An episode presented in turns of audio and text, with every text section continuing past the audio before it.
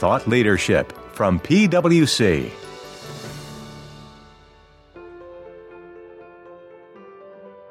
"59% said that they think companies should make expenditures to address ESG issues relevant to their business, even if it reduces profits in the short term." Digging in on investor expectations around ESG. This is our fall mini-series that covers all things ESG reporting. I'm Heather Horn, and thanks so much for joining us today.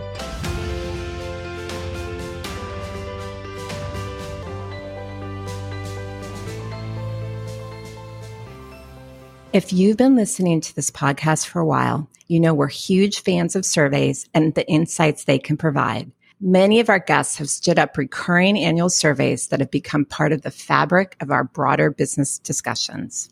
Something exciting about our guest today is that she's coming to us with a survey that's never been done before, and that's perfectly in line with something that's top of mind for many finance and accounting professionals today: ESG reporting. So today we're going to cover the first of its kind 2021 Global Investor Survey on driving progress in ESG. This is an in-depth survey that's all about driving a deeper understanding of what it is that investors are looking for and what's truly valuable to them as they consider the ESG-related disclosures of their investment targets. Talking us through the results of the survey will be Hillary Eastman, who leads Global Investor Engagement at PwC. We have a lot to cover today with Hillary as we start by getting our minds around investor expectations on ESG reporting. So let's dive in. So Hillary, welcome to the podcast, and definitely interested to hear about the results of your ESG investor survey. But maybe to help the audience level set, can you just share exactly what this survey was and in particular why we decided to do it now? Yeah, I think you can't get away from a conversation about ESG lately. It seems that everyone's talking about it. And as you know, PwC's announced a big investment in ESG globally, trying to help our clients navigate the ESG landscape. This is all over the papers, and there are arguments for and against ESG. Some see it as an add-on, some see it as an integral part of doing business and managing a business. So we wanted to see what investors think and where are they in this as a key stakeholder for companies. We know our clients are dealing with this and getting a lot more requests and questions from investors and analysts. And we know investor relations teams are trying to field questions more and more about this. Companies are dealing with the ratings agencies and trying to prioritize them. And that seems to be becoming an industry in itself. So we wanted to ask a bit about that and where that's going. So we wanted to focus a lot on the reporting side of things, but we also wanted to look at things like, of course, on assurance, but also the link between ESG and pay and incentives. So there was a lot to cover, and it was time to do it, I think. And then in terms of the responses to the survey, what types of entities responded? And can you give us a sense for just how many responses you got? Yeah, we got 325 responses to the online survey. That's a lot. We've done, and we've done a number of in-depth interviews in various parts of the world with our colleagues. We have probably, by the end of that, we'll probably have about 40 interviews. We try to get a mix of people who traditionally focus on ESG and some who don't, because we want to get that broad perspective and understand if there are differences in views and how mainstream is this really becoming. 74 respondents were based in the U.S., so that gives us a really good understanding of what the U.S. market thinks. There were responses from portfolio managers. That was the biggest group that responded. We also had some analysts, of course, asset owners like pension funds, and we had a few retail investors. A lot of them were longer term investors, so 3 to 5 years or over 5 years. So that was good. I think it probably is a kind of a good example of ESG as a longer term issue. So it tends to probably, we had a self-selecting audience, I suppose, for that. So. All right. And then you started touching on this, but just again, sort of from a level setting perspective, from the main areas that you covered in the survey, I know you said the sort of focus, but any specific areas you dug deeper on? We've done a lot on the reporting side and what's important to investors versus the quality of what they're getting. And we did a lot on what they are looking for from an investment analysis perspective. So what is it that they think what do they actually use and how do they use it in their decision making, and what are the areas that they think companies should be prioritizing to help them do their job better. All right, we're going to come back to that. I'm going to ask a few more level setting questions before we do, though, because I think that's exactly why our listeners are tuning in, to get the answers to those questions. You mentioned the number of U.S. respondents, but given that this is such a global issue, what was the broader geographic distribution of the responses that you got? So we got a number from Europe, or European countries that we'll aggregate as Europe, a number also from the UK. So I think from most of them were from US, Europe, and UK. And then we had quite a few from Asia Pacific, scattered across Asia Pacific. But because the laws and regulations and culture and stuff are so different in some parts of the world, we thought aggregating them is a little difficult. But I think we got a global perspective, but it's definitely geared towards the European, US, and UK markets.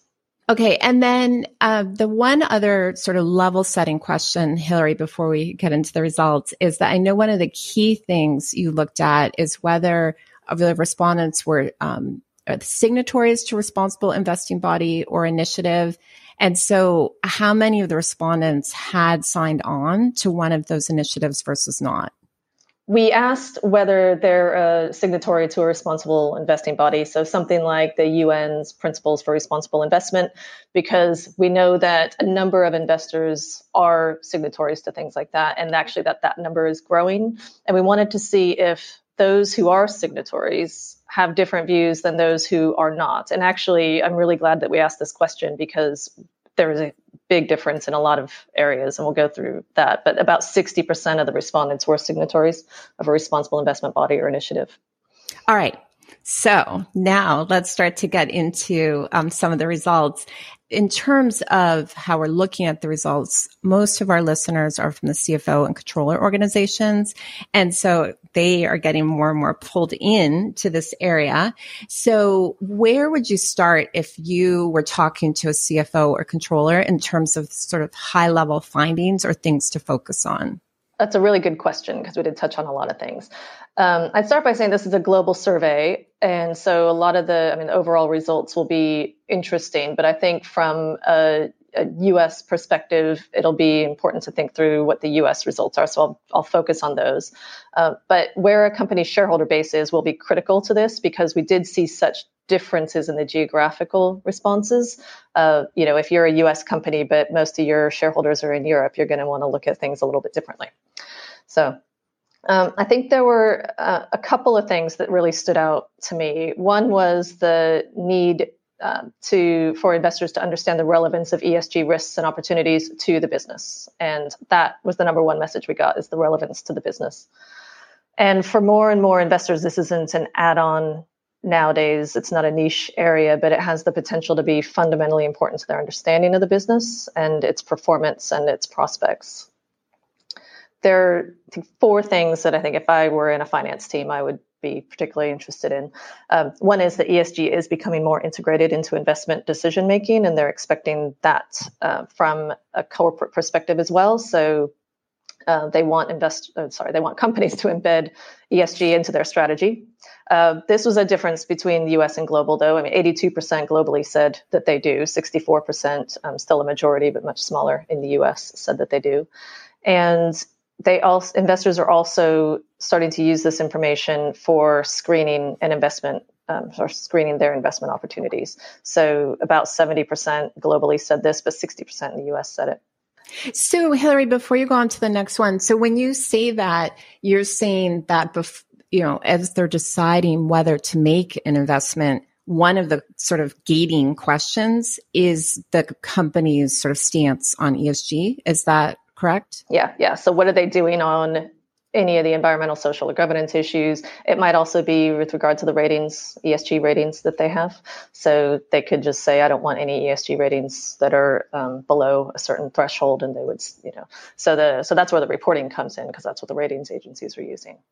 Yeah. And we'll come back to that, because with the rating agencies, given that they're all using different criteria, companies can have widely different scores. So having this as a gating issue, definitely something then to focus and think about as companies are thinking about reporting. So, yeah. So another thing that we asked about was about who should be accountable for this of managing ESG issues. So we asked, should it be the C-suite? And the majority said yes, because it helps them see how seriously a company takes ESG issues. And we asked more in depth in the interviews, and the interviews show that the tone from the top helps show the seriousness of managing ESG issues and has that cascade throughout the business. But they also said it can't sit with one person. So the most common role mentioned was the CEO, but of course the CEO is responsible for a number of things. So adding this to the list may or may not be helpful. So, but certainly they think it should be from the C-suite, someone that can really drive this throughout the business. Another thing that we asked about was whether what kind of actions investors would take if they don't think that companies are doing enough on ESG. And the top things that they said that they will do, and this was pretty much in order, are firstly, they'll engage with the company to explain their views and try to understand what the company's doing. The second thing they'll do is, of course, vote. So they'll vote against director appointments or resolutions. And the third thing they said was that they'll divest or sell their investment. There were a couple of other things that we asked, like, would you publicly shame the company and things like that. But the top three areas were that engaging, voting, and divesting point. And then the fourth area, which will be, I think, of real interest to finance teams, is that they are looking for better reporting about ESG. And in particular, they want to know how these issues are being governed. And as I've said a number of times, but I'll probably continue to say, is about the relevance to the company's business model. All right. So I have to rewind for a moment because you said you asked additional questions on sort of the actions that investors would take, including if they would publicly shame or public shaming. And did you get investors that said that they were doing that or taking that tactic, or was that low on the list? It was low on the list. We asked the question about what they have done in the past versus what they would do in the future. So I don't have the US results in front of me, but they, in the past, 62% said that they have never publicly criticized a company. And if you compare that to the future, it was, only 26% said that they are likely to do that in the future. So it's not high on the list at all. Yeah, although if 62% that said they haven't done that in the past, that does mean that almost 40% have. Well, we asked about how frequently they've done it. So about 12% said that they frequently do it, whether it's very frequently, somewhat frequently. So, I mean, because you see it on Twitter, sometimes people will say something, Yes. But it's not their preferred means to do it. And I've heard anecdotally outside the survey, investors saying that that's kind of a last resort. They just don't do that, Right, because it seems like they just move on to a different investment rather than doing that. Yeah. But I think that's a great lead into the next question I have, because as you were speaking, I kept thinking we're using ESG as this almost group, right? So as though, when you were talking actions on ESG, but clearly there's a big difference if you think between climate, social, and governance or environmental. Equated to climate. Yeah. So did you dig in at all and get any sense of, is there one topic that's more important or one area where, that investors are focused first among the E, S, and G?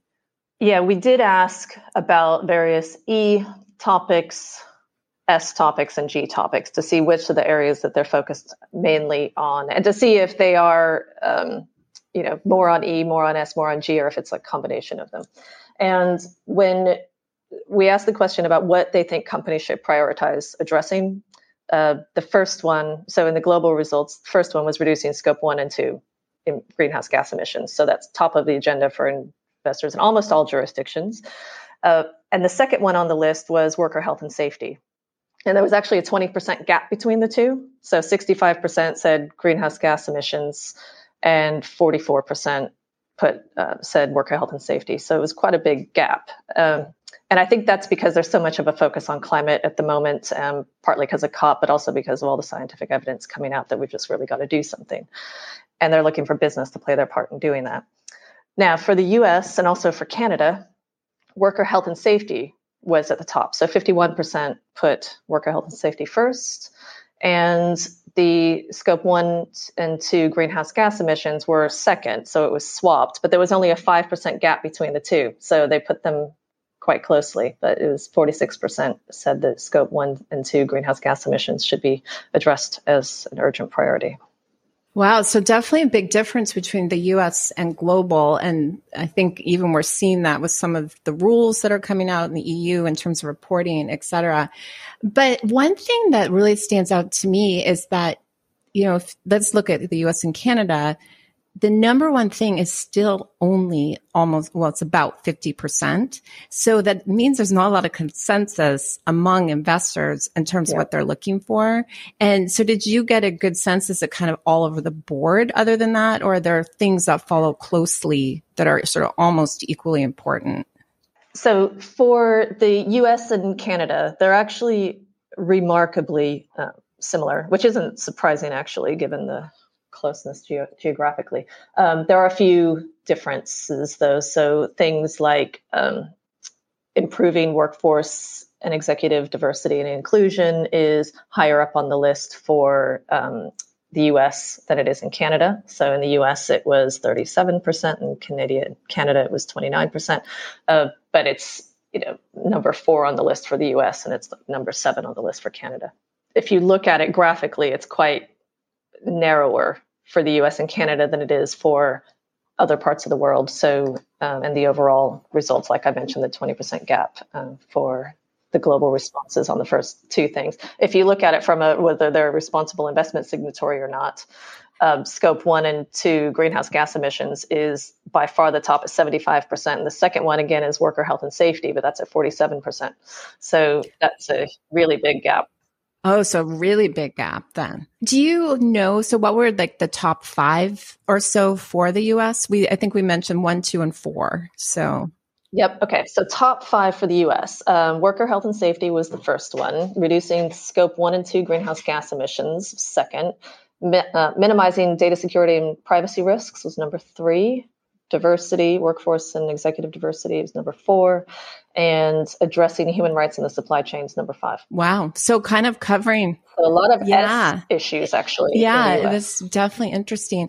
One question I also wanted to ask you is you mentioned that you asked specific categories. And one question I often get is people just asking examples of things within S and G that investors are focused on. I think, again, E is a little easier to wrap your head around because, to your point, it's in the newspaper every day. So what are just some examples of things we asked in those couple areas?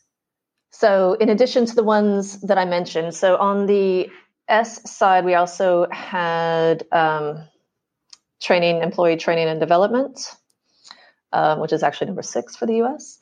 And that was all we had on the S. So actually, wow. So all of those S's made it into the top 6, basically, for the US. So if you had asked more, who knows, they might have also been in the top 10. Yep. Yeah. So some of the governance ones were actually lower on the list, like improving board diversity is second from the bottom at 15%. Transparent tax strategy was the last on the list.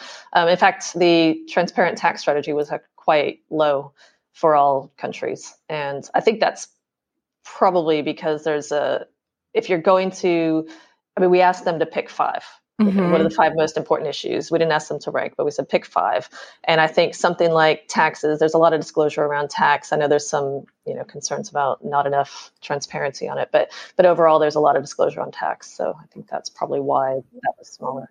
Well, and even US board diversity, there's already so many actions that, different bodies are taking to improve board diversity that maybe the investors felt like that was another one where there's already action being taken in that area. So all right.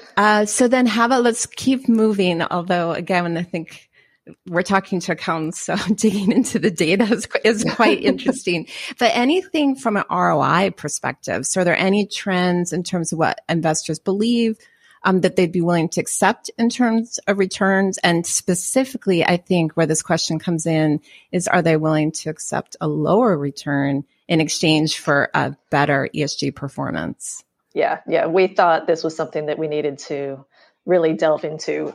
So we asked two related questions around this. One was whether investors think companies should make expenditures to address ESG issues relevant to their business, even if it reduces short-term profits.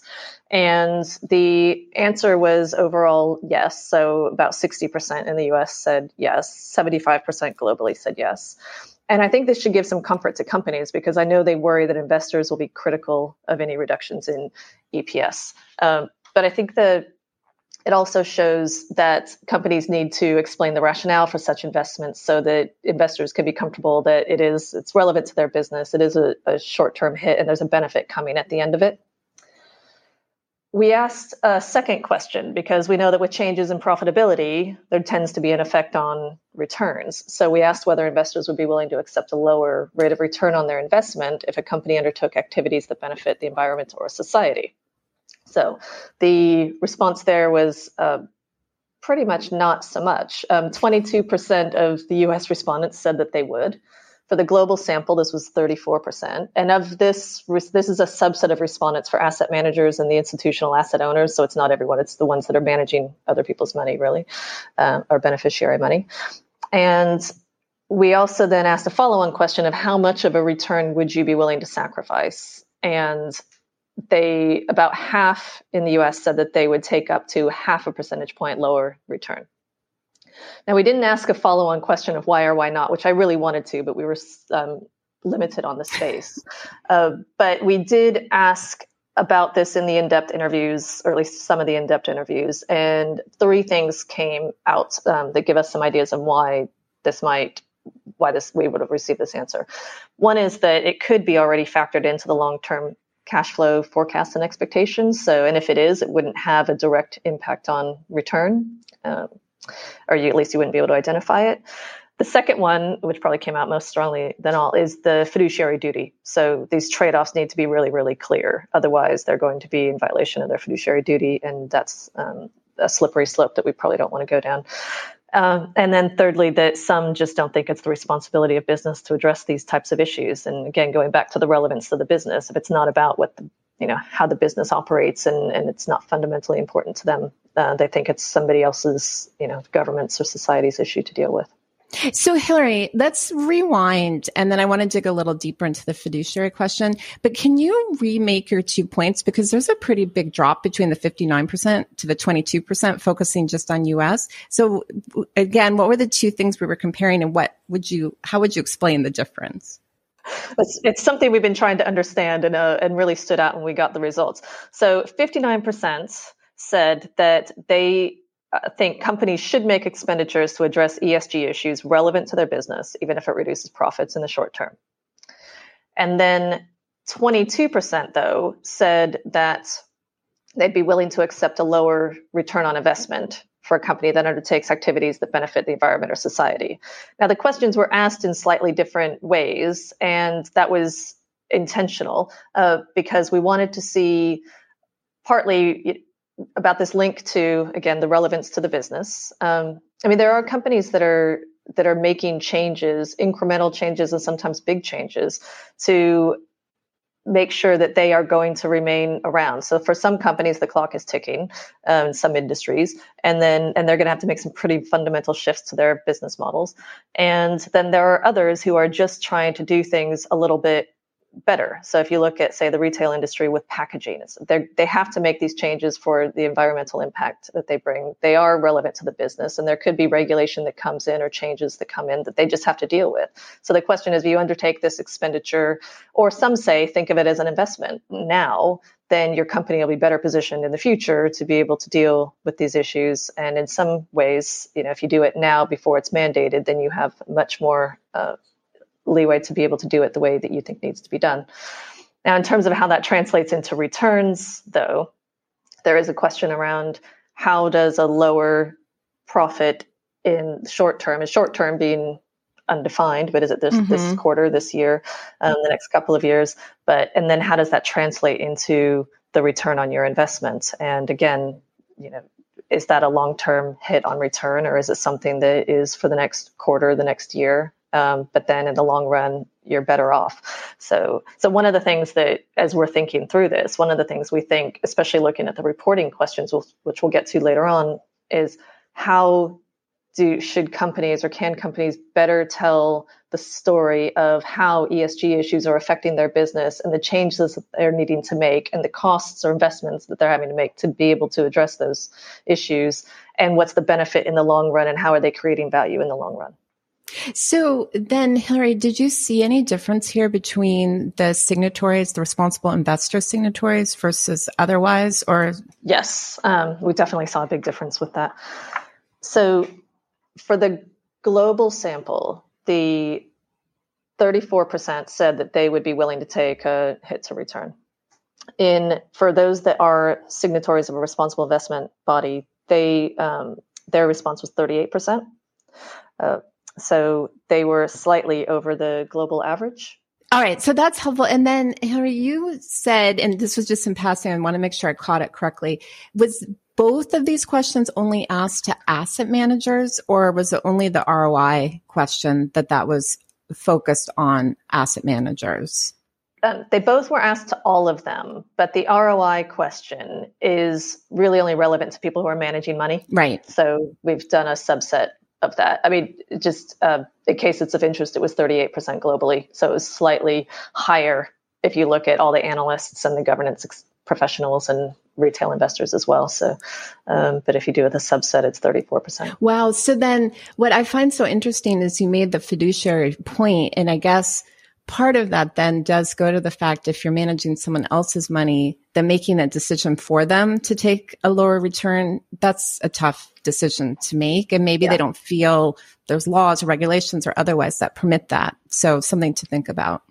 Yes, definitely. All right. So let's keep going then. I think this is probably what our audience has really been waiting for, is talking about reporting. And let's talk generally, and then I'll have some specific questions. But what sources of information for ESG information did investors tell you that they're looking at? It was really interesting because you know how we often hear a criticism that investors don't use annual reports anymore. Well, apparently for ESG reporting, that's different. So annual reports and sustainability reports were top of the list of sources for ESG information. The second source is investor presentations from the company. They also use company press releases. And of course, they use third-party data like Bloomberg and Capital IQ. They also use the news as a source of information. So one of our interviewees made a comment about how Wall Street is always reading the paper and will factor anything that's in the press into share prices immediately. So what this really said to me was that the top three sources of information that investors are using, and this is the U.S. respondents, by the way, are in the company's control, and that companies should be taking advantage of this and using these sources as a way to tell their own story about what they are doing and not leaving it to others. And I think that brings us to what investors think is important and how good they think what they're getting is, because if they're using these as sources of information, presumably they think that they're, pretty good sources of information. But that wasn't always the case in what we uncovered. So we asked them what they're using those sources for. And one is about understanding the governance over ESG issues. And again, I sound like a broken record, but the relevance to the business model. So those are the two most important areas that they think reporting should cover. They also mentioned that they want to know the rationale for environmental commitments made, so like a commitment to net zero, and also what is the impact that the environment is having on business performance. Okay. So then question for you on that, because one of the things anecdotally that I've heard people say is that, maybe quality of ESG reporting isn't where it needs to be, and so it's not as reliable for investors, et cetera. Did you get any sense of that from your survey questions? Yeah, I think the way we asked the question was, tell us the importance of this source of information or this type of information, and then tell us what you think the quality is. Is it good? Is it poor? Somewhere in between. And there were huge gaps between what's important on average and the level of quality on average. So the biggest gaps that we saw between importance and quality are with describing the impact that the environment has on business performance. So one thing they said was really, really important, but the gap of how good the quality is was quite low. Or the gap is quite high, the quality is quite low. And they also want to understand the impact of ESG risks and opportunities on financial performance. And the gap between the importance of that information and the quality of that information was really really big. So I think it's critical that companies think about where their reporting can improve and make sure it's most useful in telling that story to their investors. And then, Hillary, is this an area where globally it was pretty consistent with U.S., or was there a lot of difference between either across the globe or the U.S. itself? Yeah, it was generally consistent. The order of things were slightly different. So for the global investors, relevance to the business model was number one, and governance over ESG issues was a bit lower down. But it was, by and large, the reporting, the order of the reporting and the quality of the reporting was pretty consistent. All right, that's helpful. And then one other comment I often get from preparers is that they feel pressure to report under lots of different frameworks because all, investors are all using different information. You kind of pointed that out, but which one do you follow? And so, often they follow more than one. Did you get any sense from investors of whether how important it was to get to just one set of standards, and or if there's particular standards that they're interested in? Yeah, that's the question of the day. Exactly. There are a couple things that stood out in the things that they told us in terms of the characteristics of reporting. So comparability and consistency came up really, really highly. They're also wary of companies cherry picking what they want to report. So on the one hand, they want it to be relevant. On the other hand, they don't want the cherry picking because they're worried about bias and rose-colored glasses and all that. But we did ask whether their decision-making would be better if there was a single set of ESG reporting standards that companies were using. And about 2/3 in the U.S. said that that would be true. For the global sample, that was about 3/4. So that's a lot. I think those are the highest percentages of anything we've talked about so far, almost. Yeah, so. Wait till we get to assurance. Oh, okay. And they also think that a company should apply a reporting framework in its entirety instead of a subset. So this picking and choosing from different standards and frameworks is problematic because it reduces comparability, it reduces consistency, and it also gets to the cherry picking and the bias concern that investors have. And they also said that they want that reporting to be prepared under a recognized framework. So clearly we don't have the ISSB's standards yet, but there is SASB, there's TCFD, there's GRI. So they do want it to be under a recognized framework that is, subject to due process and gone through extensive consultation and that kind of thing. One thing I think is, anecdotally, in one of the interviews, someone said, we can deal with 2 or 3 standards. We don't necessarily need it to be one, but if we know what those 2 or 3 are, we can make the relevant adjustments for comparability for our own purposes. So I guess they're seeing it like the IFRS US GAAP differences. They know what the differences are between them and they can adjust for it. So then, Hillary, a key takeaway would be maybe, again, this preparer perspective that, I have to find the perfect framework for my business and maybe only, to your point, picking and choosing certain things. Instead, companies may be better off picking one and then just following it. And if there's things that aren't relevant for you, maybe saying they're not relevant, but not trying to necessarily, I'm going to pick these 3 things from one framework and these 4 from a different one, because that just makes it more difficult for investors. Yeah. Especially when they have different rules for measurement, and you use the same term to talk about something different, and one of your peers is using the same term that's not the same. It makes it really hard for them for investors to be able to understand what they're being told and know what to do with it in terms of their analysis. Well, and I think for preparers too, it's sometimes a little overwhelming when there's so many different ways to report things. That at least if you just pick a path and follow that path, at least then what direction you're going. Now, again, I think a lot of preparers listening, be curious, also probably would prefer just 1 or 2 frameworks to be out there than all the ones, because at least then you know what you it's like US GAAP and IFRS, to your point. You might not like all of the standard setting there, but at least you know what you need to do. Exactly. So, yep. Yeah.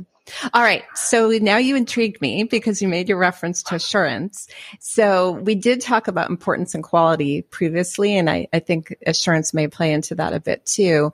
But what kind of feedback did you get on investor interest in having assurance on this information? We got a really strong message on assurance that it's critical for investors to know that they can trust the information, and showing that the company takes ESG seriously. That's not just a PR initiative. It's something that's actually a fundamentally important part of their business. And this was true around the world, and regardless of whether they were a responsible investment signatory. So we really didn't see much of a difference geographically. And all the percentages in terms of what's important and what they want to see were in the, 80s. So it was really, really high. Some of the highest, results in the survey. Yeah. Although it's interesting in a way, if you think about investors, they're used to having financial data that maybe not all the financial data they use has assurance, but there's always sort of the foundational information that they can go back to where there is assurance. So it's almost like, it seems like maybe it's just the expectation that they're going to get data that they can rely on, that there's some, to your point, level of assurance over. Yeah. Yeah. And actually that's a good point, because one of the things that we did find, because we asked the question about narrative disclosures versus metrics, and they definitely place more emphasis on assurance of metrics and numbers over narrative disclosures. They still think narrative's important because they need to trust those statements. But in terms of overall, it was definitely a preference for metrics being assured. They also think that ESG information should be assured at the same level as the financial statement audit. So, you mentioned the financial reporting and that level of assurance they get there. If it's information that they're using, I think, it's clear that they want it to be at the same level as the financial statement audit, which I know poses challenges from an assurance perspective, given the fact that we don't have a single reporting framework, or at least a couple of them that companies can choose to apply in their entirety. The other thing that we heard too was that the assurance providers' qualifications and characteristics play a big role in the trustworthiness of the assurance and reporting. So things like having a quality management systems in place, being regulated, subject to ethical standards, independence requirements, and that kind of stuff is really important for them to be able to trust the assurance that they're getting. All right. Wow. So Hillary, definitely a lot to think about. And again, when you're starting to talk about numbers and percentages, I know that's just what our audience likes in terms of data. So a couple final questions to wrap things off is, as you kind of think about the survey, and I know you spent a lot of time kind of digging into those results, what are sort of overall thoughts you would leave our audience with in terms of how you would think about putting all these numbers together? Yeah, I think it's tricky, and it's a new area, and it's evolving. So I can see how it would be really, really daunting for some companies in having to do this. But so one of the things that we did ask in our interviews was, what's the one piece of advice that you'd give to companies about how they can improve their reporting on ESG issues? And saw a few common themes come up. One was that they said, focus on what really matters to your business and explain why this is and how you manage the inevitable trade-offs. Second thing was to benchmark to your peers, see what's good practice in the industry, but keeping in mind investors' needs for comparable information. And the final one was about being open and balanced about how you see the future regarding both the opportunities and the risks that are facing the business. All right. And then Hillary, final question is that for someone who wants to know more and see the numbers in front of them, will you be publishing any findings from the survey? Yes, we will. So because it covered such a wide range of topics, we're going to parse it up and do it over time. So we'll be publishing findings in a series of articles and reports over the next few months. We've got one coming out by the end of this month that's going to focus specifically on some of the more climate-related topics, and that's in preparation for COP26 in November. But we'll be doing a series of different topics on the survey over the next few months. So please look out for those. Yes, definitely. And for our listeners, we'll make sure we put some links in the show notes so you know where to find them. And we'll keep that updated as additional articles come out. So Hillary, fascinating topic. I hope you're planning to repeat this survey in the future so we can see how things move. But really appreciate you joining us today. Thanks for joining me today. Join me back here next week when on Tuesday's Accounting and Reporting Show, we're launching our newest series on SEC comment letter trends. And on Thursday, we're covering the next topic in our Talking ESG series. You won't want to miss either of these new episodes. So that you never miss any of our audio content, follow the PwC Accounting Podcast wherever you listen to your podcasts. And to stay up to date on all our latest accounting and reporting news, sign up for our newsletter at viewpoint.pwc.com. From Thought Leadership at PwC, I am Heather Horn. Thanks for tuning in.